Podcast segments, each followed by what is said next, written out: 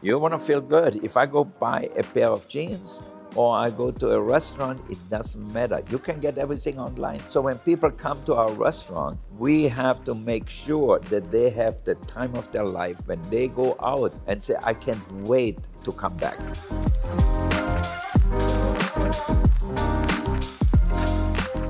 People always say you have to love what you do. You hear it a lot, but not a lot of people do it. In this industry, it's a must. It's not optional.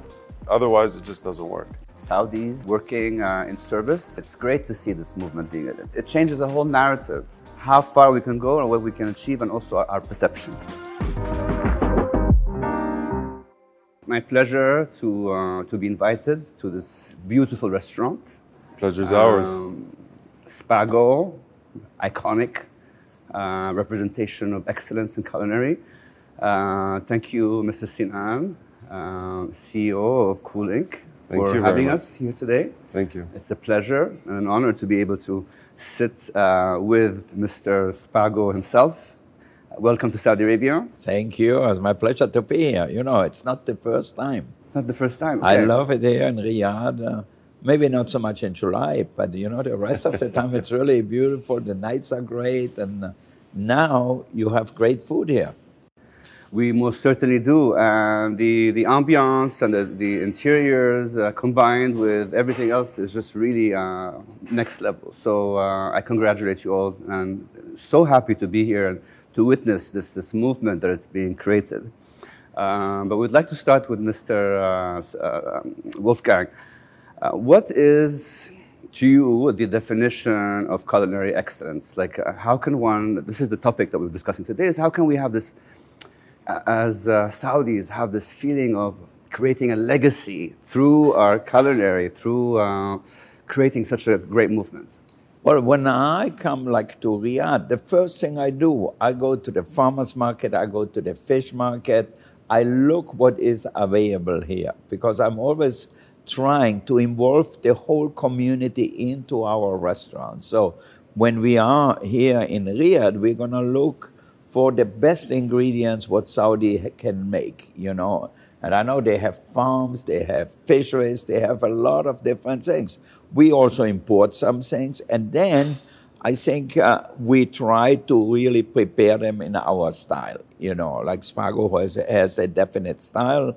We have a lot of Saudi who come to Los Angeles and uh, to Beverly Hills and eat in our restaurant, so they are a little bit familiar with it. But I think it's always we start with the best ingredients. Now, our main thing too is we are in the hospitality business. We want to make people feel good when they leave or when they are here. So it's really an important part how we treat the customers. You know, I feel like they're coming to my house. So, and on top of it, they pay. So, I mean, how much better can life be? so, I have to be super nice. And because I love it, I love people, I love food. To me, my mother was a chef. So, to me, this business is what I live for. Um, Mr. Sinan, uh, how did this start? I mean, I'm seeing, mashallah, so much has been developed. How did uh, this movement of bringing excellence in culinary into? As you know, Saudi a few years ago launched the Vision 2030, and as part of that vision, uh, one of the biggest pillars is tourism and hospitality. There's no tourism without hospitality, and there's no hospitality without food and beverage. I mean, this is a big part of our culture about how, what we do. So, as part of the Riyadh season, the idea came that bringing some of the world's best restaurants, including Spago in 2019, to Saudi because Saudis travel for food. Saudis spent the last 40 years exploring the globe, traveling everywhere to try food and culture and see. So they knew a lot of these restaurants, they had to travel to them. And the entertainment authority said, why don't we bring all those here? So we brought 40 plus restaurants to Riyadh during the season and it was a massive hit. The demand was huge, uh, acceptance was really big. People loved it, they enjoyed it, and we saw the, the opportunity to really make it part of the city. Why not? Why just pop-ups? Global Minds, Saudi heart. Yes, absolutely. That's quite a uh, strong and poignant mantra. Would you like to tell us more about it? Yes, so uh, Saudis generally are quite well educated, very well traveled. Uh, they, we explore the globe. We spend the, you know, a lot of time traveling and seeing. I'm sure Wolfgang would tell you from the 80s, he's been seeing Saudi customers. So bringing that to Saudi Arabia with a global mind. So we, we, we, we explore, we see, we've seen a lot, we've seen almost everything. And now we want to bring it to Saudi so that we can show the rest of the world what Saudi is with that global mindset. We, we, we want to bring all of that to Saudi, but in a Saudi way, with Saudi culture, Saudi traits, not just as is and copy and paste. So it's, it's all about Saudi hospitality with a global mindset. Brilliant. Uh, Mr. Wolfgang, um, I particularly remember there was um, one article that was talking about how Joan Collins wanted a uh, salmon with brioche uh, and at that time, you had run out of bread, for example, and you decided that, you know what, let's create something. From, uh, and then from there, the, the iconic pizza with smoked salmon uh, came, to, came, came to life. Yeah, no, I think it's interesting because often innovation comes out of necessity, you know. I don't dream at night and say, I'm going to make this this way or whatever, you know when I'm in the kitchen, when I'm doing things, I said, okay, I'm going to go this way or that way. You know, you have so many different directions you can take. And the perfect example is the, the smoked salmon uh, pizza, what we make at Spago with caviar and everything. So we used to make smoked salmon in the restaurant and serve it very traditional, like you get in every big hotel with toast and uh, a little cream with dill on the side and maybe some capers or so. And then uh, one day, Joan Collins is a very good customer of ours for 40 years. And uh, so she used to come late at night and eat smoked salmon and uh, toast. And uh, we ran out of bread, no more bread, no more brioche. And uh, it was 11 o'clock at night. And I said, okay, I'm just to cook some pizza dough in the oven with a little onions on top, some olive oil, and I baked it, cut it in wedges, and sent it out with the smoked salmon. And while I was doing that, uh, sending it out, I said, "Oh, I'm just gonna try to put it all together." So I made one more. I stretched one more dough, put olive oil on it, some onions on top, and then baked it nice and crispy. And then took it out, put a creme fraiche with dill and a little lemon on top of the dough, and the cold smoked salmon on top, a little caviar, a little chives and then I cut it, I sliced it, and I said, oh my God, this is like a perfect combination, better than the toast, because it has also the hot and the cold, the soft and the crunchiness. And I said, you know, sometimes it's almost you think it's an accident, but you had to think about it. And what usually is uh, your, uh, you said that you don't have a creative process, but is there a specific manner in which you get inspired or you, you create a dish, for example? Well, I think I create, but we all create together. Like Tetsu made a dish here, like similar like a pastilla in Morocco is one of the most famous dishes, one of my favorite. And last night I came here and Tetsu made one. He made it for Sinan a few days ago already. He made like a pastilla with lamb and rice and dates and everything inside. It was super delicious. And I said, you know, Moroccan can have their own pastilla, but we're going to make an even better one. so it's going to be the Saudi pastilla. So, you know, the culinary uh, field has really gone global, and a lot of ideas come from different countries, but then you make it your own. This is really brilliant, uh, Mr. Sinan, especially uh, seeing how there's interpretations of local Saudi fusion. Uh, what, what, kind of uh, what kind of steps are being taken? It seems like there's, there's already a, a beginning of localized. Uh, absolutely. So uh, my Mr. My, Wolfgang Puck's. Yeah. absolutely. So my my second favorite is uh, we got some uh, organic dates from local organic dates from a farm nearby and gave them to Chef Kamal. Next day he says, "Come, I'd like you to try something," and he gives gives me a date lolly. Yeah. And I'm like, what is this? He said, this is, we just created this out of the dates you gave us. Yeah. I tried it. It was one of the best desserts I've ever had. It's basically like a date lolly with cream, cold cream. It's like phenomenal. So, yes, I mean, five days in and we've already created multiple. Yeah, we're going to make a whole new Saudi cuisine, a fusion cuisine And that's the way I see the world. We want really to bring people together at the table, like the way they used to do it. You know, it doesn't have to be pure French or pure Italian or pure Saudi. We can mix it a little bit. You still want to get the flavor. You know, like if you come here, you taste the cumin, the dates, the pine nuts, whatever we have here, and then we prepare it in our fashion. So that way you say, wow, I never thought about that, but it's so delicious, I'm gonna come back and eat it again. I, have been following you for social media for some quite some time, and you mentioned that uh, innovation is integral. Um, yeah. This is part of the innovation, but when you when you say innovation, also how how do you see innovation in culinary, and how can people be uh, more innovative in their approach? You know? Well, you know, I feel like in a restaurant in cooking, it's great to have tradition and innovation mixed together. Just like here in this country, you have a great tradition of certain things. Like Ramadan, for me, it's a great tradition. Why? Because the families, they all get together, they enjoy a meal together. So that should never go away. That should be always like that. But then the rest of the 11 months, if you go to restaurants, you get really interesting food and from different countries. And it's good also through food to learn the culture of different countries. When I think of uh, California cuisine, only one name comes to mind Spago.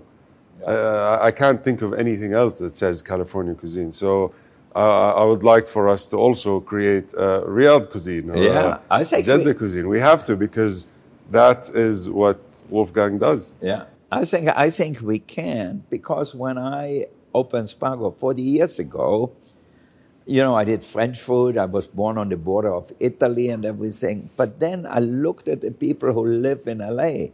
It's so multicultural. You know, you have Little Tokyo, you have Chinatown, you have uh, uh, Koreatown, you have Little India. I mean, you have all these different parts of the world because uh, U.S. uh, is an immigrant country. You know, people come from all over the world. So I said maybe our cooking should reflect a little bit the cultures we have in our city. So why not have some uh, Latin dishes on the menu? Why not have some Japanese dishes on the menu? So when I started Spago, I did all that stuff and people loved it. So they came from different parts, but then I had to give it a name because the press always wants a name and said, what do you call it? So I said, I just call it California cuisine. And I wrote on the menu, I designed the first menu myself, I wrote California cuisine. And at the beginning, everybody said, what the heck is California cuisine? And now it has become slowly a cuisine which is accepted by other cuisines. Absolutely. A form of cultural identity also that comes with the cuisine itself, which is actually very interesting. Uh, movement where you create uh, a sense of identity. And, uh, you know, when they say that um, history or, or, culture can be seen as, as, as primitive, I don't. I think it gives us a stronger sense of identity and it reiterates uh, our identity and it, it, it reiterates what, what uh, the substance is all about. But um, Michelin stars. So uh, I, I, imagine we're going to be seeing a lot of Michelin stars and uh, more Michelin stars in Saudi uh, yeah. through Mr. Wolfgang. Um, how many Michelin stars, mashallah, have you achieved? Well, we have Michelin stars in Singapore, in Los Angeles, in uh, London, you name it. But it's really not what is important to me. You know, if I want to make a three-star restaurant, we just make it as big as this room here, have 20 seats, and we can make three stars easily because we have the talent.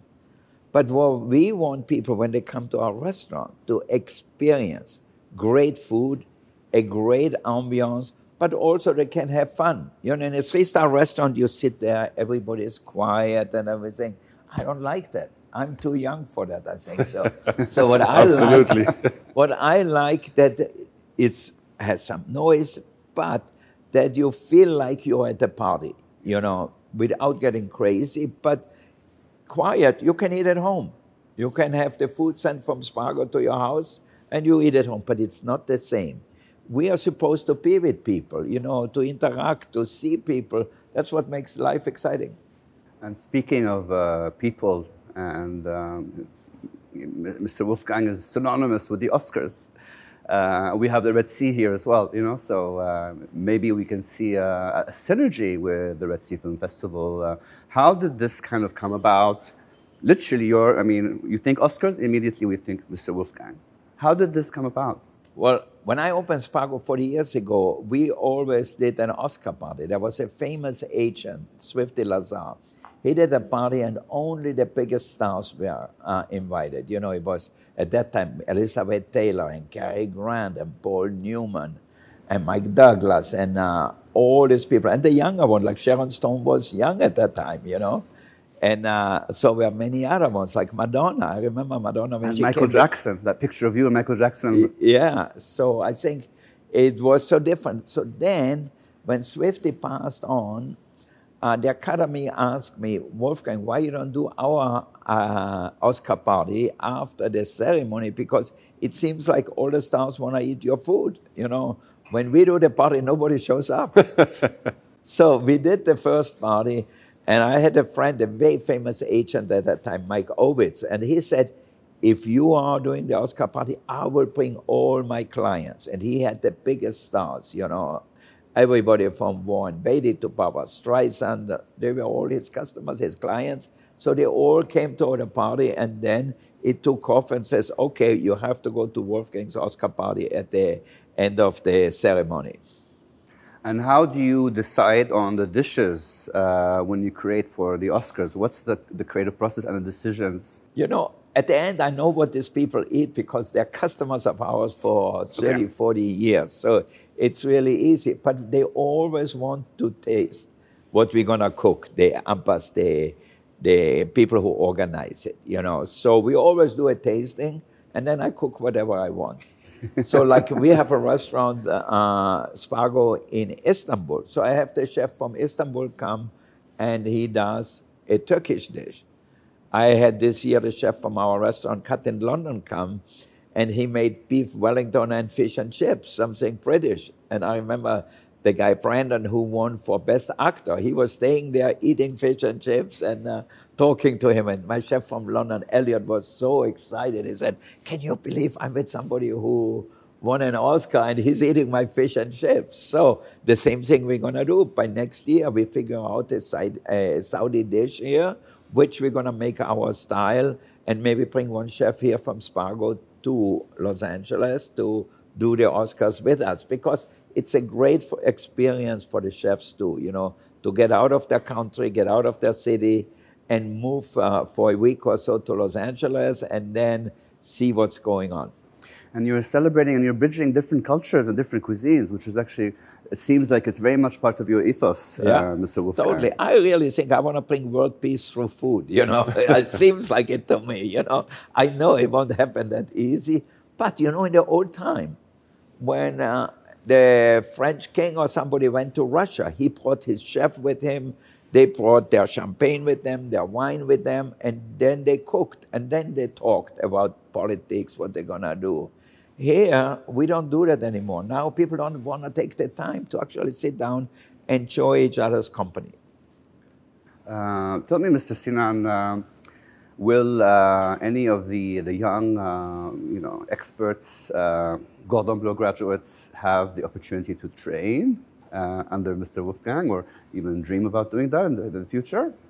Absolutely. We, we already work, we, we have a lot of young chefs, males, females, working in the kitchens almost in every kitchen. Provided Mr. Wolfgang, of course. Uh... Of course. Uh, we're, no, we're actually already working with the Ministry of uh, Tourism on support programs of what can we do to send people to ex extensive training programs to see what it's like. The industry did not exist in Saudi many years ago, fine dining per se as an industry.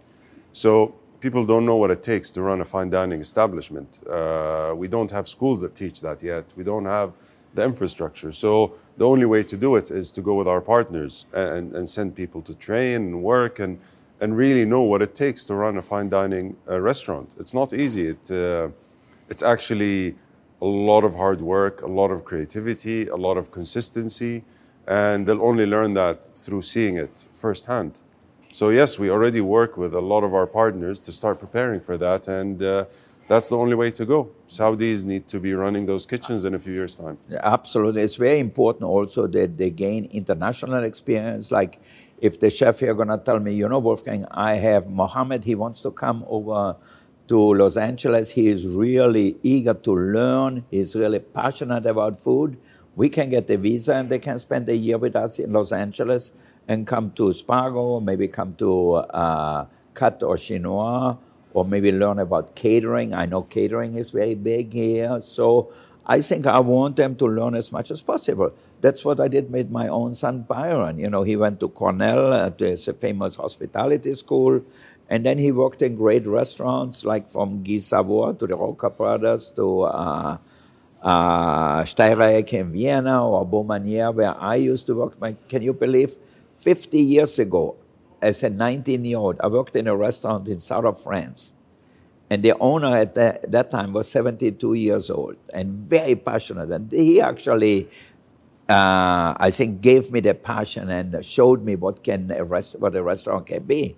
And now, 50 years later, I sent my son there his grandson is running the restaurant and he's also 70 years old. So I said, this is like the amazing story, you know, to see how we bond together and we became very friend, good friends with Jean-André at Baumanière. So it's really nice to be able to get young people interested, to show young people how exciting our profession can be.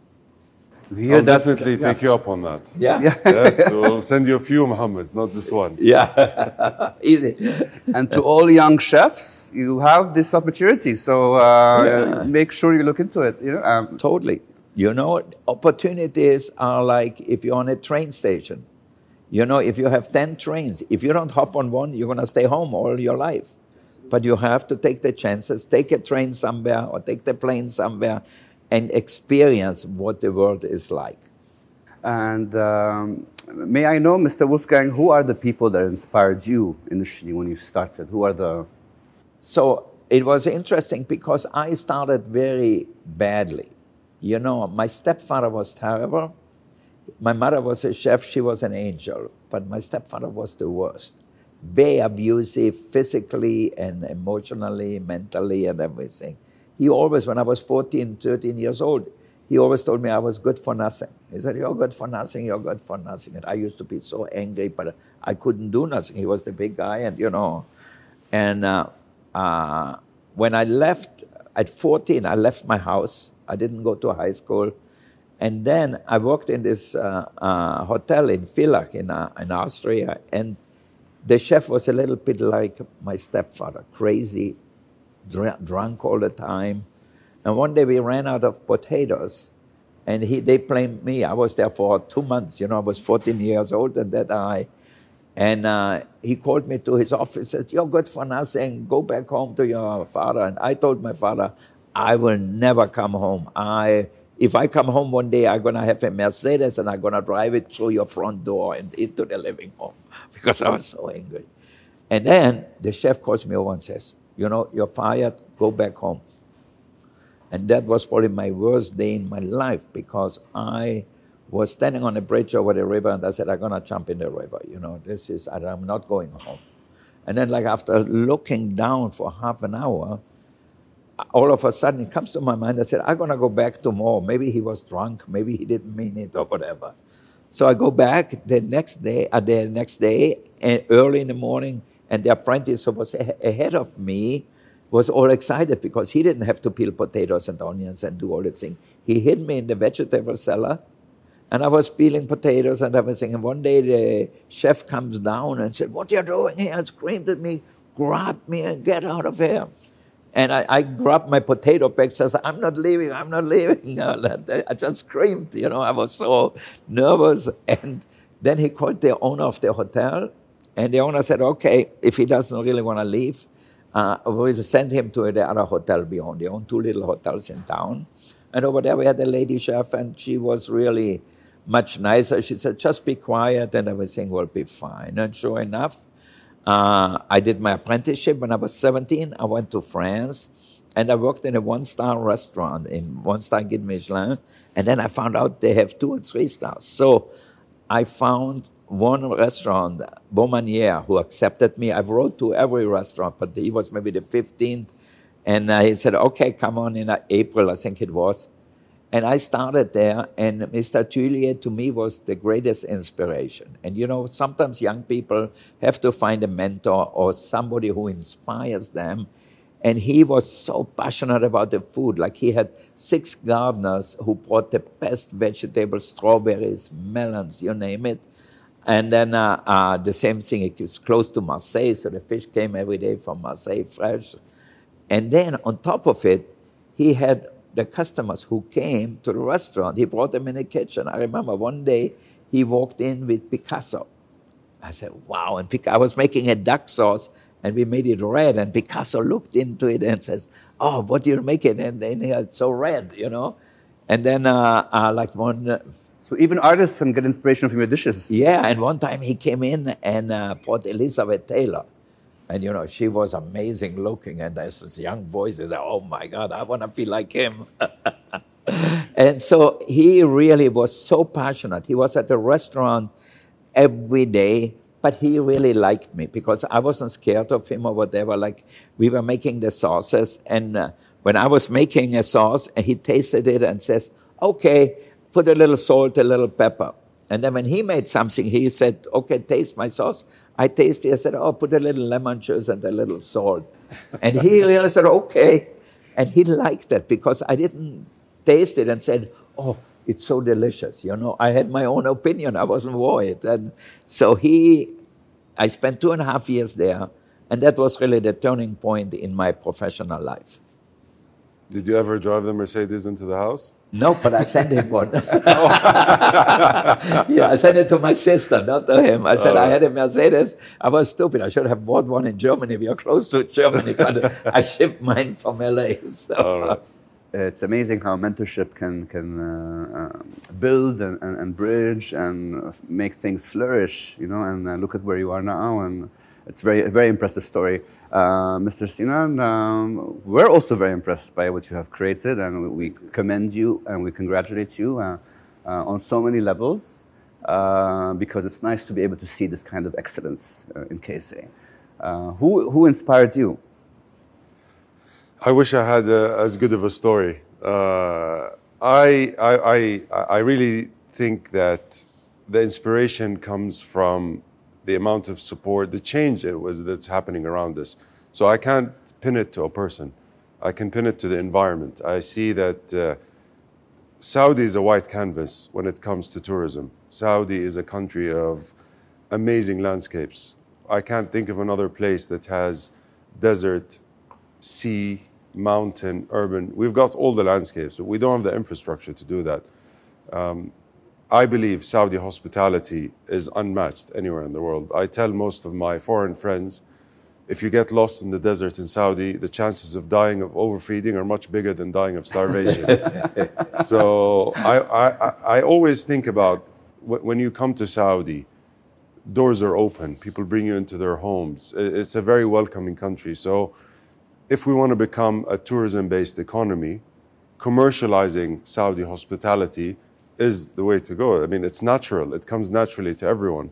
So you called me CEO earlier, but my actual title is chief host. Yeah. because it's my job, whether it's in the restaurants or the hotels or the recreation businesses we own, is, is really for everyone needs to know that their job is to be a host. Yeah. You need to welcome the person, whether you're at the reception, the kitchen, or a waiter. That's, that's what we do. And as uh, Chef Wolfgang said, it's, it's about the environment, how you feel.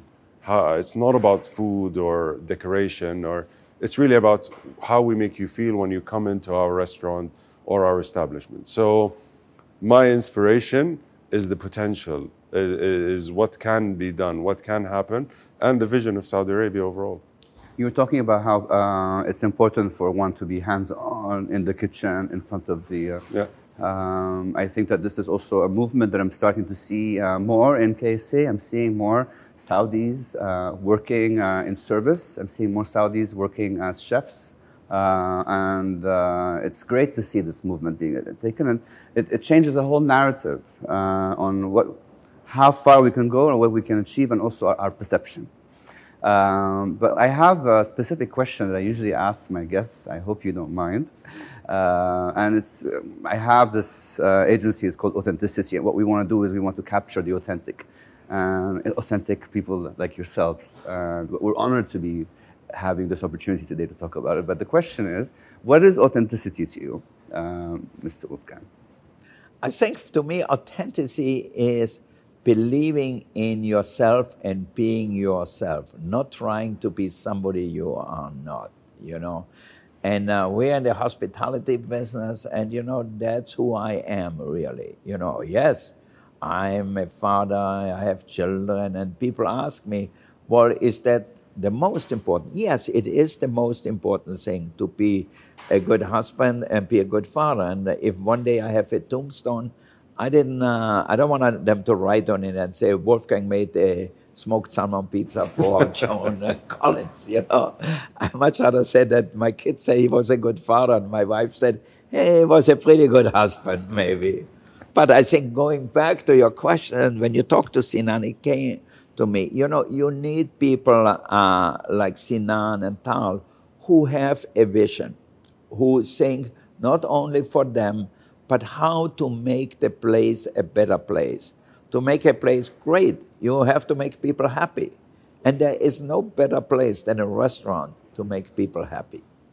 So, from, from our side, um, it's my first time working in the restaurant world. So, I'm a, I'm a lot more familiar with concrete than I am with cheese and meat as a previous developer. So, when we started our you process. were in real estate before, right? Yes. So when we started our process, uh, employee number two was chief of HR, who also comes from the health sector. And when we started looking for people, we realized we need 1,500 people in a very short amount of time. So how do we filter them? How do we meet them? And our number one uh, trait that we looked for was empathy. We needed people that can naturally put on a big smile, naturally welcome people, and they want to be there. So we actually went through psychometric testing to test for empathy, make sure that it's, uh, they're natural, they want to be there, they're happy to be there, and they're welcoming. That is what, that's their personality. Everything else they can learn. Industry they can learn. Yeah, I tell everybody, you know, it's hard to teach somebody to smile if they don't want to smile. They walk around with a long face and everything.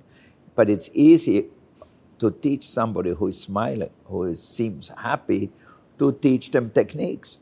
That's very easy. But to teach them to have empathy, to teach them to smile and welcome people and be really hospitable to the guests and make them feel great. You know, you want to feel good. If I go buy a pair of jeans or I go to a restaurant, it doesn't matter. You can get everything online these days.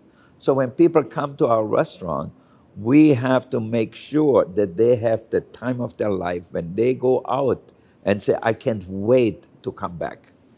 Um, passion, I think, is, is uh, an essential part that kind of also brings all of them together. And uh, like you had mentioned, uh, I think that if, if, someone is not in the headspace or if someone's not into it, then it, it's pointless, you know?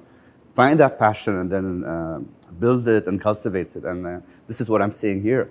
Um, people always say you have to love what you do. You hear it a lot, but not a lot of people do it. In this industry, it's a must. It's not optional.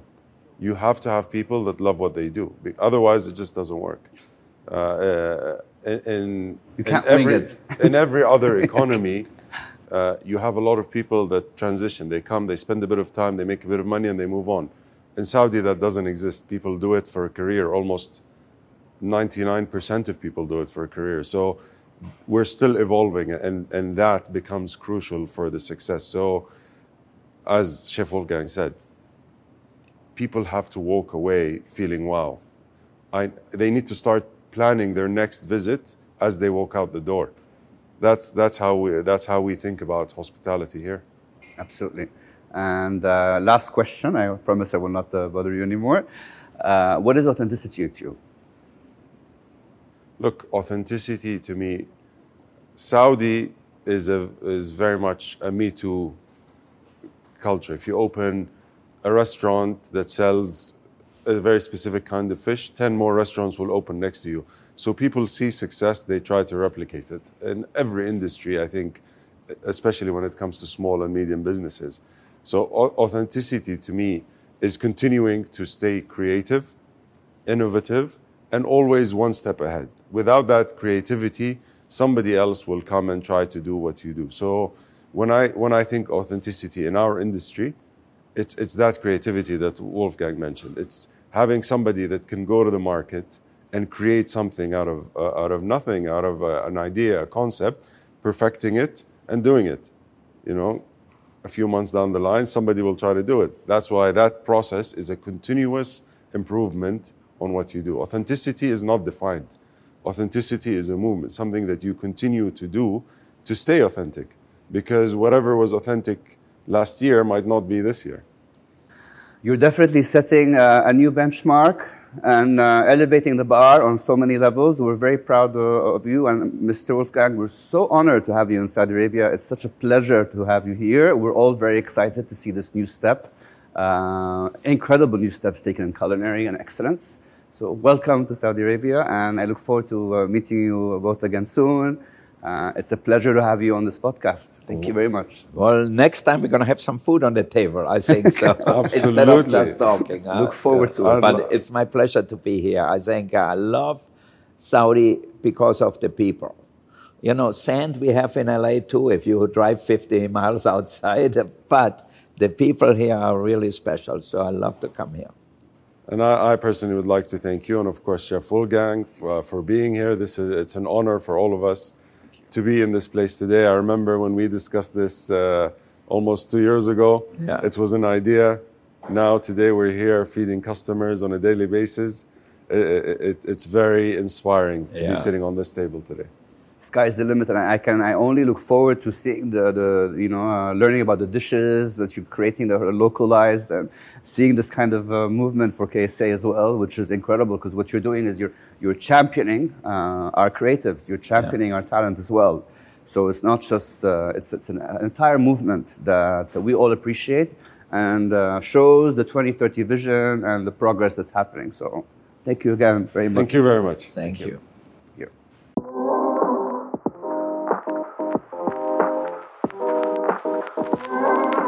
You want to feel good. If I go buy a pair of jeans or I go to a restaurant, it doesn't matter. You can get everything online. So when people come to our restaurant, we have to make sure that they have the time of their life when they go out and say, I can't wait to come back.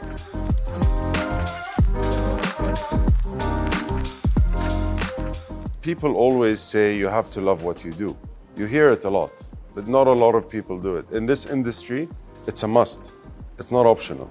Otherwise, it just doesn't work. Saudis working uh, in service. It's great to see this movement being it. It changes the whole narrative, how far we can go and what we can achieve, and also our, our perception.